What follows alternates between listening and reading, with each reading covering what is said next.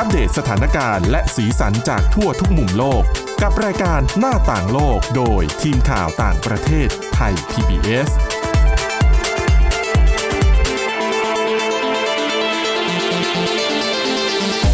สวัสดีค่ะ ต้อนรับคุณผู้ฟังเข้าสู่รายการหน้าต่างโลกนะคะ มาอัปเดตสถานการณ์แล้วก็สีสันจากทั่วทุกมุมโลกกับทีมข่าวต่างประเทศไทย PBS ค่ะ วันนี้อยู่กับคุณอาทิตย์สมนเรืองรัตน์สุนทร แล้วก็ดิฉันทิพย์ตะวันธีระในยพงค์ค่ะ สวัสดีค่ะ สวัสดีค่ะวันนี้ค่ะ เรามีเรื่องของสิ่งแวดล้อมมานำเสนอด้วยค่ะเขามีรายงานบอกว่าถ้าเราไปอาศัยอยู่ในพื้นที่ใกล้ที่เป็นพื้นที่สีเขียวอะ่ะ เช่นอาไปอยู่ใกล้สวนสาธารณะ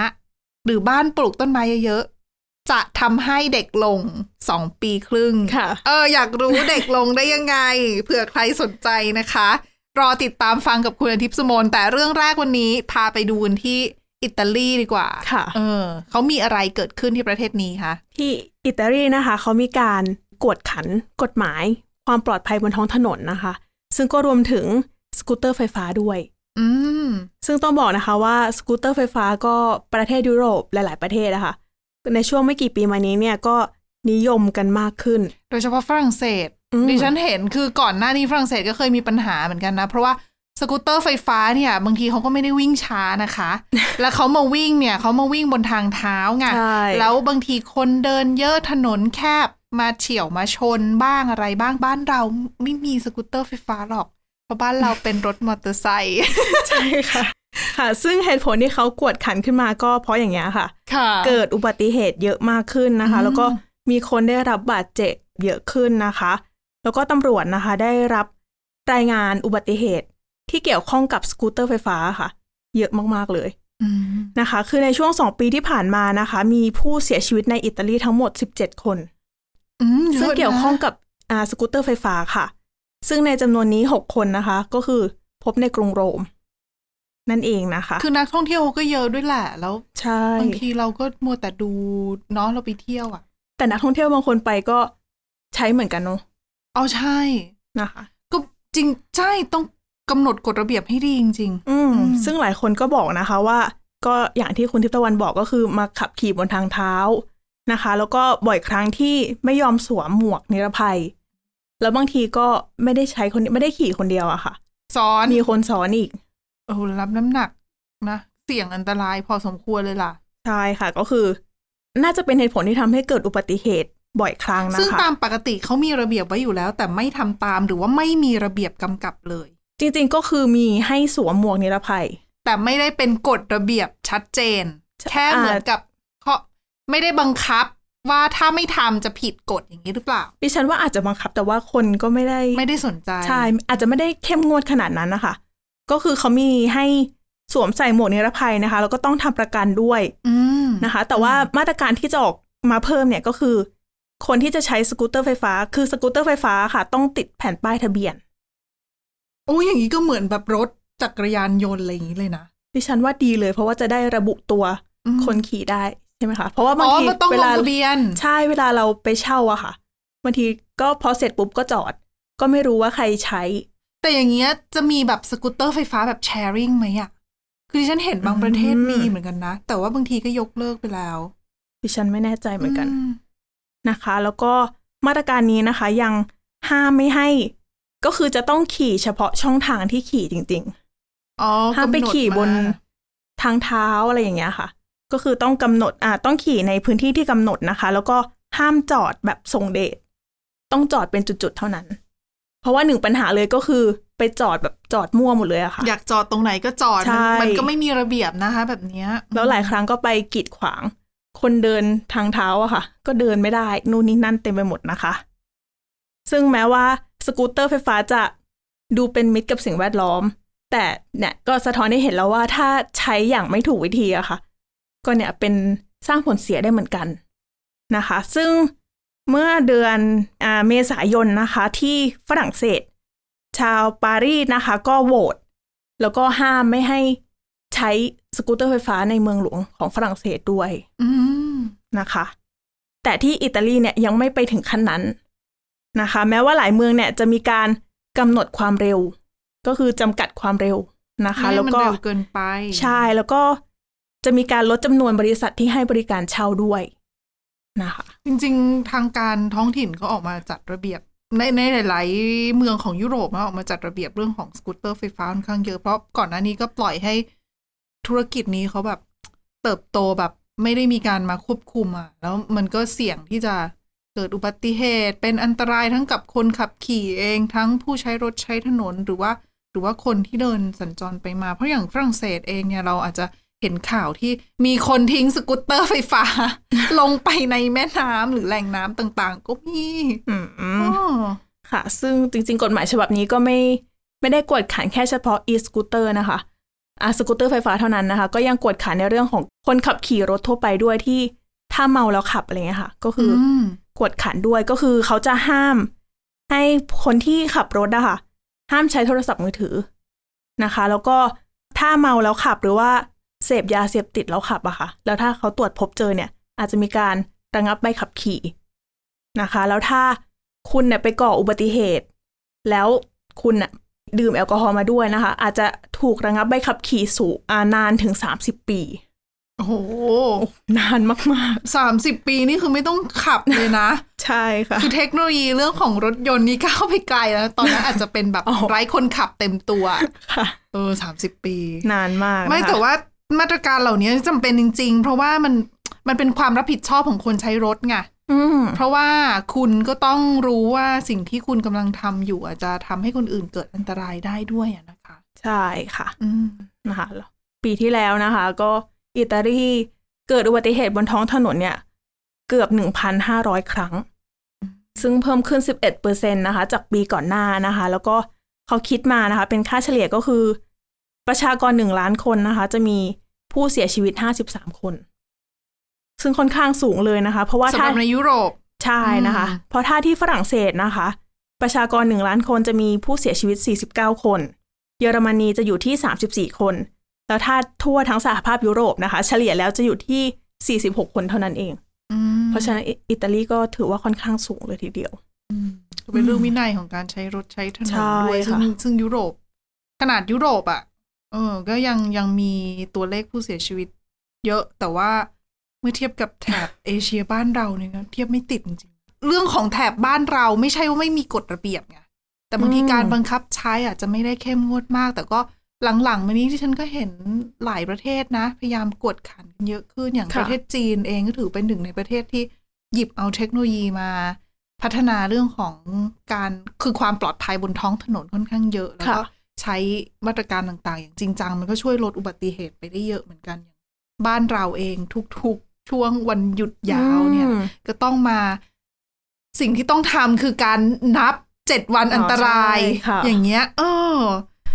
เราก็คาดหวังให้อุบัติเหตุมันเกิดขึ้นน้อยลง แล้วก็ไม่มีความสูญเสียเกิดขึ้นนะนะคะใช่อะค่ะรวมไปถึงเรื่องการใช้รถใช้ถนนในกรุงเทพอืมด้วย เรื่องของมอเตอร์ไซค์จักรยานยนต์รับจ้างต่าง ๆ ที่ทำผิดกฎจราจรตอนนี้ก็เห็น ทางการกรุงเทพก็เริ่มมีการพัฒนาระบบต่างๆ มาช่วยเหลือแก้ปัญหาตรงนี้ค่ะอะแล้วก็ถือว่า คาดหวัง ใช่ค่ะ อืมอะเรื่องต่อไปอย่างที่เกริ่นไปตอนต้น 2.5 ปีค่ะ เด็กลง เพราะอะไรทำไมการไปอยู่ใกล้พื้นที่สีเขียวถึง อายุน้อยลงเหรอ หรือว่าหน้าเด็กขึ้นงี้ ก็ถ้าอยู่พื้นใกล้พื้นที่สีเขีสีเขียวนะคะ เชื่อว่าหลายคนน่าจะ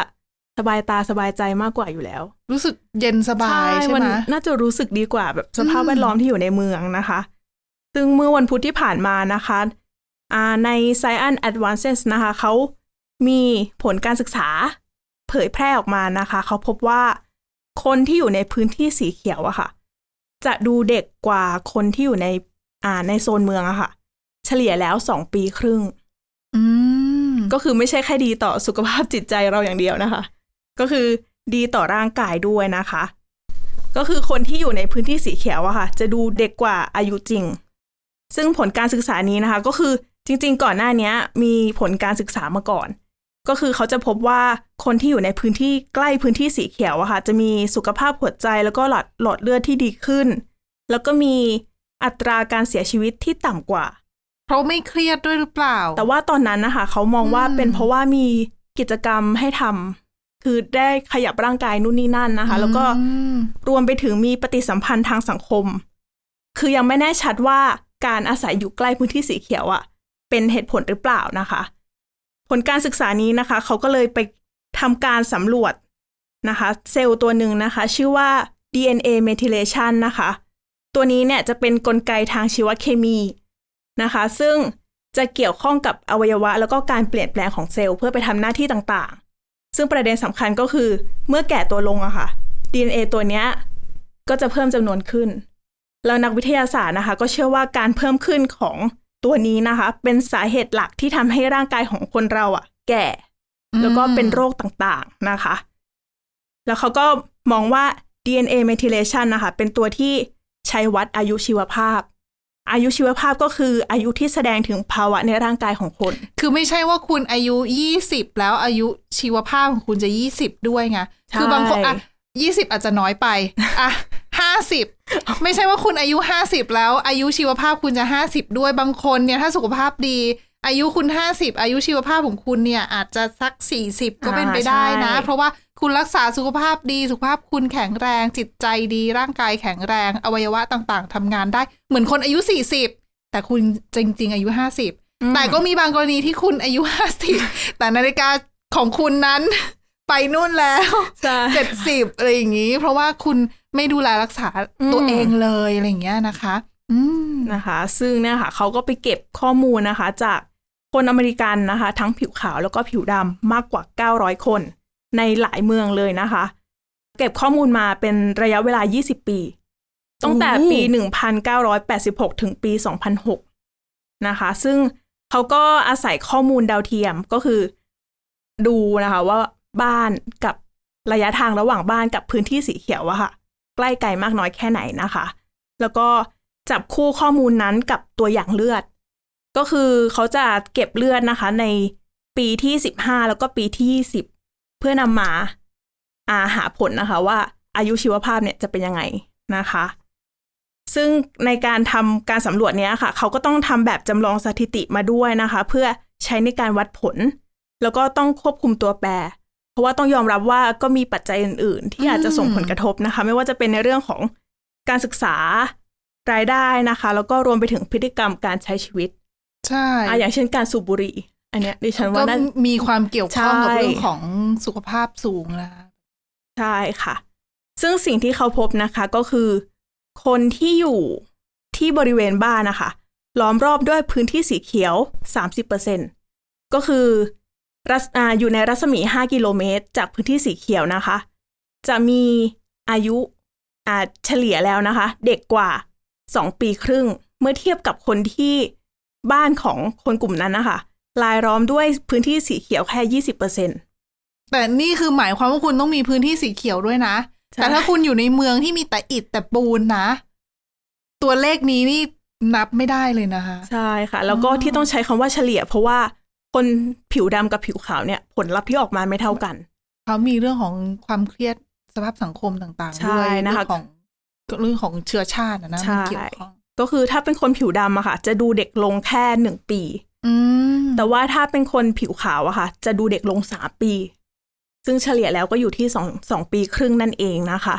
ซึ่งก็อย่างที่คุณคุณทิพย์ตะวันบอกเลยนะคะ ก็คือมีปัจจัยในเรื่องของความเครียดเข้ามาเกี่ยวข้องค่ะ รวมถึง ไม่ใช่แค่มีพื้นที่สีเขียวแล้วคุณจะเด็กลงนะคะ ก็คือต้องดูคุณภาพของพื้นที่ตรงนั้นด้วย ว่าดีหรือเปล่าอืมนั่สนเองภาพแวดล้อมก็มีใช่มีเป็นปัจจัยที่เกี่ยวข้องกับเรื่องของสุขภาพกายสุขภาพจิต แล้วก็เลยส่งผลต่อเรื่องของอายุว่าคุณจะแก่ไม่แก่ยังไงใช่ค่ะ แล้วก็ตอนนี้เนี่ย รู้แค่ว่าเด็กลง แต่ว่ายังไม่รู้ว่าเพราะอะไรหรือว่าทำไม แล้วก็ต้องเป็นสิ่งที่เขาเนี่ยกำลังจะ ศึกษาต่อไป อย่างนี้ถ้ารู้แล้วอาจจะทำโครงการบ้านบ้านเด็กลงอยู่แล้วอาศัย เข้าไปอาศัยแล้วเด็กลงงี้ แต่เขาก็บอกนะคะว่า ผลการศึกษานี้น่าจะเป็นประโยชน์สำหรับการนำมาจัดการเกี่ยวกับอ่าสภาพแวดล้อมในเมืองอะค่ะการวางผังเมืองต่างๆใช่ด้วยอาจจะช่วยทำให้สุขภาพของผู้คนเนี่ยดีขึ้น ซึ่งจริงๆอะเราก็รู้กันอยู่แล้วนะว่าอืมว่าถ้าอยู่ในเมืองแล้วคุณมี สวนสาธารณะเยอะๆ มีต้นไม้เยอะๆ เนี่ยมันก็จะช่วยในเรื่องของสภาพอากาศด้วยนะคะ แล้วมีกิจกรรมให้คนเมืองได้ใช่ไปผ่อนคลายไปพักผ่อนนะคะ อืมใช่แต่ว่าอันเนี้ยก็คือเป็นอีกหนึ่งตัวอย่างที่มาบอกเราว่าอืมเฮ้ยมันดีกาจริงๆนะ การมีพื้นที่สีเขียวมันไม่ได้ดีแค่นั้นด้วยนะ มันมันดีในเรื่องนี้ใช่ด้วยนะคะ ซึ่งพอผลออกมานักระบาดวิทยาในสเปนก็ออกมาเรียกว่าเรียกว่าออกมาชื่นชมผลการศึกษานี้นะคะว่าออกแบบมาได้ดี แล้วก็เหมือนเป็นหลักฐานทางวิทยาศาสตร์อีกชิ้นหนึ่งนะคะอืมที่มาสนับสนุนให้สนับสนุนของการมีพื้นที่สีเขียวในเมืองใช่เขาก็ออกมาชื่นชม ใช่ดิค่ะฉันก็กลับมามองอีกแล้วเหมือนกับรถจักรยานยนต์เมื่อสักครู่ อันนี้กลับมามองในเมืองในบ้านเราค่ะ พื้นที่สีเขียวก็ไม่ค่อยเยอะนะ ไม่เยอะเนาะแล้วก็ใช่จะสร้างจะทำเพิ่มก็ไม่ใช่เรื่องง่ายด้วย อ่าใช่เพราะมีแต่ตึกแต่อาคารอืมนะคะอะค่ะก็หวังว่าคือผล การศึกษาอันนี้จะเปรี้ยงปร้างแล้วก็เชื่อว่าในอนาคตจะมีผลศึกษาผลการศึกษาในลักษณะนี้ออกมาอยู่เรื่อยๆแหละค่ะ เพราะว่าเพื่อสะท้อนให้เห็นนะคะ ว่าจริงๆแล้วพื้นที่สีเขียวมันก็จำเป็นจริงๆไม่ใช่อืมแค่ กับโลกเราแก้ปัญหาเรื่องของโลกร้อนด้วย ใช่ แต่ว่าค่ะมันมีประโยชน์ทั้งหมดอืมนั่นแหละ ทั้งค่ะองค์รวมนะคะ เรื่องต่อมา เป็นเรื่องเครียดอีกแล้วเรื่องของสันติภาพโลกนะคะมคือพูดถึงสันติภาพโลกเนี่ยหลายๆคนก็อุ้ยมันควรจะเป็นข่าวเชิงบวกหรือเปล่าค่ะแต่ว่าเรื่องที่ดิฉันจะเอามาเล่าเนี่ย มันเป็นรายงานดัชนีสันติภาพโลกประจำปีนี้นะคะอืมซึ่งเขาจัดทำโดยสถาบันเพื่อเศรษฐศาสตร์และสันติภาพเขาเป็นติ้งแท้งค่ะที่ที่เขาทำในเรื่องของสันติภาพแล้วก็ความขัดแย้งต่าง ๆ ทั่วโลกไปเก็บข้อมูลมา โดยเขาบอกว่าเขาไปประเมินสถานการณ์ความขัดแย้ง แล้วก็สภาพสังคมใน 163 ประเทศทั่วโลกนะคะค่ะผ่านตัวชี้วัดเนี่ยมี 23 ข้อ แต่ว่าใน 23 ข้อเขาจะจะแบ่งเกณฑ์ออกมาแยกย่อยนั่นแหละ แล้วก็อาศัยข้อมูลที่เป็นแบบสถาบันวิจัยต่างๆ ในประเทศต่างๆ รวมไปถึงเป็นสถาบันวิจัยระหว่างประเทศด้วยมาคำนวณเพื่อคิดเป็นคะแนนว่าแต่ละประเทศเนี่ยมีคะแนนสันติภาพมากน้อยแค่ไหนค่ะ น่าสนใจมากอืมว่าประเทศไหนมีสันติสุขประเทศไหน สันติสุขมากสันติสุขน้อยนะคะ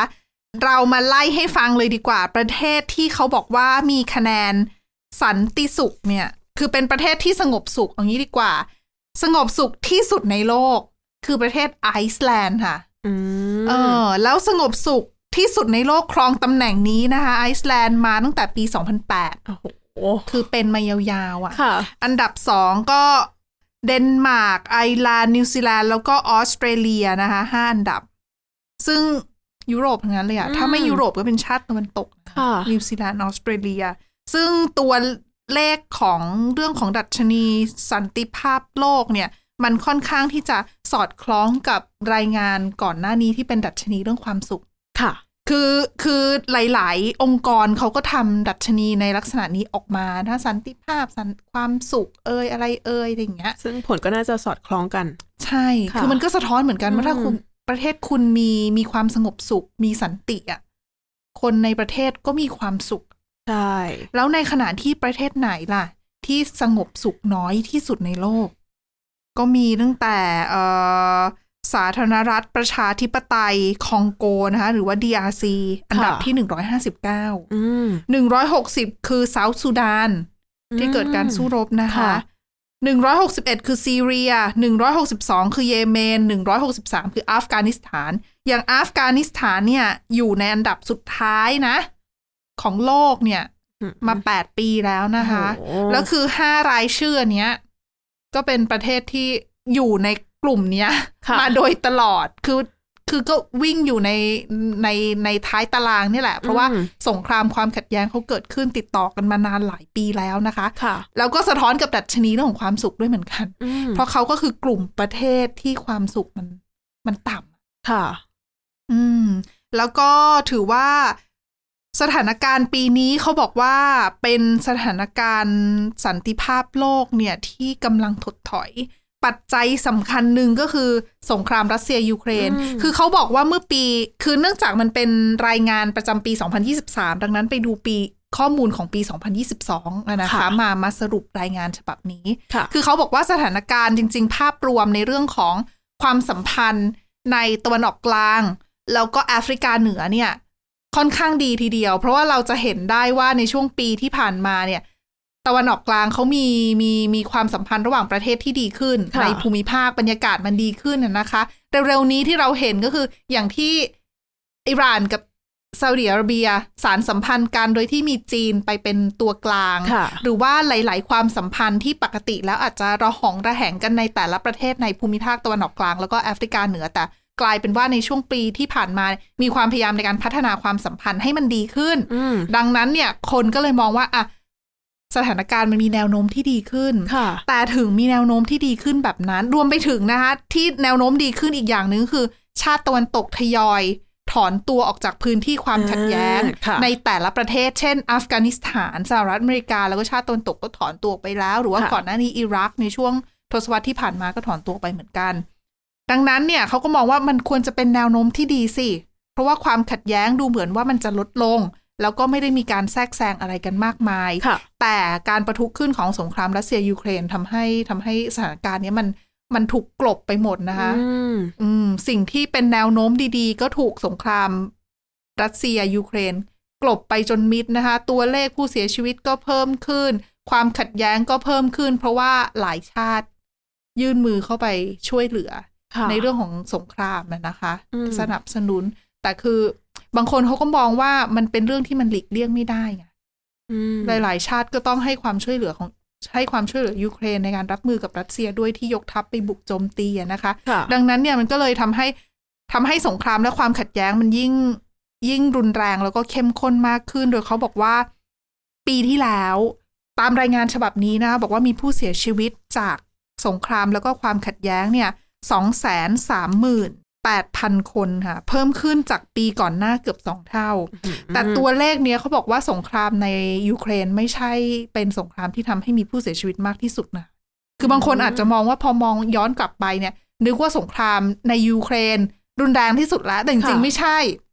สงครามในยูเครนรุนแรงเนี่ยในแง่ส่งผลกระทบ ต่อทั้งโลกค่ะเพราะว่าคนที่ทำสงครามคือรัสเซียกับยูเครน ซึ่งเป็นสองประเทศที่ ส่งออกอาหารอืมธัญพืชไปให้ประเทศต่างๆ รวมไปถึงรัสเซียส่งน้ำมันน้ำมันด้วยใช่แล้วคือมันกลายเป็นว่ามหาอำนาจมารบเป็นเป็นการสู้รบของสองประเทศ ดังนั้นเนี่ยผลกระทบมันเลยกินวงกว้างไปทั่วโลกค่ะ แล้วก็เกิดขึ้นในยุโรปด้วยสำหรับสงครามครั้งนั้นค่ะแต่สงครามรัสเซียยูเครนไม่ใช่สงครามที่มีผู้เสียชีวิตมากที่สุดอืมสงครามที่ทำให้มีผู้เสียชีวิตมากที่สุด คือความขัดแย้งในภูมิภาคทิเกรนะคะของ ทางตอนเหนือของเอธิโอเปียค่ะเมื่อปีที่แล้วเขาบอกว่าระหว่างเดือนสิงหาคมถึงพฤศจิกายน สิงหากันยา ตุลาตุลาพฤศจิกาสี่สี่เดือนเดือนสี่เดือนก่อนที่จะมีการลงนามหยุดยิงได้เนี่ยเขาบอกว่ามีคนเสียชีวิตไปมากกว่าหนึ่งแสนคนโอ้โหอันนี้คือตัวเลขที่เขาเขาไปดูมาแต่ไม่รู้ตัวเลขจริงคือเท่าไหร่นะอาจจะสูงกว่านี้ก็ได้ ก็เป็นไปได้เหมือนกันค่ะเพราะอย่างตัวเลขของสงครามรัสเซียยูเครนเนี่ย รายงานฉบับนี้ประเมินว่าอยู่ที่ 83,000 ประมาณนี้มากกว่า 83,000 คน แต่ว่าเราคาดการณ์หลาย ๆ สื่อคาดการณ์มันน่าจะสูงกว่านี้ค่ะเพราะว่ามีทั้งตัวเลขพลเรือนด้วยตัวเลขของทหาท่านรด้วยค่ะอาสาสมัครที่เสียชีวิตในอืมในสมรภูมิรบนี้ก็มีเหมือนกันนะนะคะค่ะอะมาดูกันที่อาเซียนบ้าง อาเซียนก็น่าสนใจประเทศที่มีความสุข ไม่ใช่มีความสุขสิ ประเทศที่สงบสุขและมีสันติภาพมากที่สุดในอาเซียนนะคะ ก็คือสิงคโปร์อืมได้อันดับหกของโลกเลยของโลกโอ้โหอันดับหกของโลกค่ะแล้วก็เป็นอันดับหนึ่งของเอเชียด้วย เพราะว่า5อันดับแรกอย่างที่บอกไปไอซ์แลนด์เดนมาร์กไอร์แลนด์นิวซีแลนด์ออสเตรเลีย เป็นแบบชาวตะวันตกทั้งนั้นเลยค่ะเอ่ออันดับ6คือสิงคโปร์อืมอ่าแล้วก็ตามมาด้วยเอ่อมาเลเซียอันดับ19ค่ะ เวียดนาม41ลาว46 อินโดนีเซีย 53 กัมพูชา 73 ฟังมาแล้ว ประเทศประเทศไทยอยู่ไทยตรงไหน ไม่ถึงประเทศไทยสักที6ที่แล้วนะ ที่ที่7ค่ะ ประเทศไทยได้อันดับ 92 จากทั้งหมด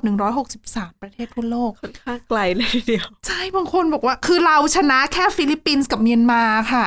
ฟิลิปปินส์ได้หนึ่งอันดับที่ 115 เมียนมาอันดับที่ค่ะ145 แต่ปฏิเสธไม่ได้เพราะว่าเมียนมาสงครามตอนนี้ จากความขัดแย้งการประท้วงรุนแรงก็เข้าสู่ภาวะสงครามกลางเมืองแล้วอืมดังนั้นเนี่ยตัวเลขผู้เสียชีวิตเขาก็เพิ่มขึ้นนะคะ แล้วค่ะแล้วรายงานฉบับนี้บอกว่าเมียนมาเป็นหนึ่งในพื้นที่ฮอตสปอตอะที่ต้องจับตามองนอกเหนือจากยูเครน เอธิโอเปียแล้วก็มาลี ค่ะ อะ มาดูประเทศไทย 92 อันดับที่ 92 เนี่ยเขาบอกว่าดีขึ้นแล้วนะอ๋อเพราะดีขึ้นถึง 13 อันดับโอ้เป็นเพราะว่าสถานการณ์ทางการเมืองของไทยค่ะ เขาบอกว่าความสำเร็จในเรื่องของการถ่ายโอนอำนาจหลังชัยชนะของนักการเมืองฝ่ายค้านค่ะในการเลือกตั้งซ่อม แล้วก็เลือกตั้งผู้ว่ากรุงเทพเมื่อปีที่แล้ว คือมันมีการส่งต่ออำนาจที่ราบรื่นนะนะคะ แล้วการที่เปลี่ยนผ่านอำนาจอย่างราบรื่นแบบเนี้ยทำให้ความเสี่ยงในการเกิดการประท้วงใหญ่ไม่มีค่ะอันนี้คือรายงานฉบับนี้บอกนะคะค่ะเออแล้วก็ความเสี่ยงในการเกิดประท้วงไม่มีแล้ว ก็ยังช่วยเพิ่มความเชื่อมั่นแล้วก็ศรัทธาของประชาชนที่เราออกไปใช้สิทธิ์อะอืมใช้สิทธิ์ในการเลือกตั้ง เลือกสสเลือกผู้ว่าแล้วแล้วเขาได้เป็นจริงๆค่ะดังนั้นเนี่ยเขาก็เลยบอกว่าการที่มันเปลี่ยนผ่านไปอย่างแบบสมูทแบบเนี้ย คนก็เลยรู้สึกว่า เอ้ย สิทธิ์เสียงของเรามันมันมันเขาเรียกว่าอะไรมันมีน้ำหนักจริง ๆ นะใช่มันมันเป็นสิทธิ์จริง ๆ ที่เรามีค่ะแล้วก็ทำให้หลาย ๆ คนเชื่อมั่นแล้วก็ศรัทธา ต่อระบอบการเมืองในประเทศต่อการเปลี่ยนแปลงที่เกิดขึ้นผ่านการเลือกตั้งในระบอบประชาธิปไตย ค่ะ อะ ก็ถือว่าเป็นมุมดีๆนะคะ เดี๋ยวรอปีหน้าดัชนีสันติภาพโลกค่ะว่าประเทศไทยจะอันดับดีขึ้นหรือเปล่า ใช่ ต้องติดตามกันนะคะ ใช่ค่ะ อะ และนี่คือทั้งหมดของรายการหน้าต่างโลกในวันนี้ค่ะ คุณผู้ฟังสามารถติดตามฟังรายการได้ที่ www.thaipbspodcast.com หรือว่าฟังผ่านพอดแคสต์ได้ทุกช่องทาง ค้นหาคำว่าหน้าต่างโลกนะคะ วันนี้พวกเราแล้วก็ทีมงานลาไปก่อนสวัสดีค่ะ สวัสดีค่ะ Thai PBS podcast. View the world via the voice.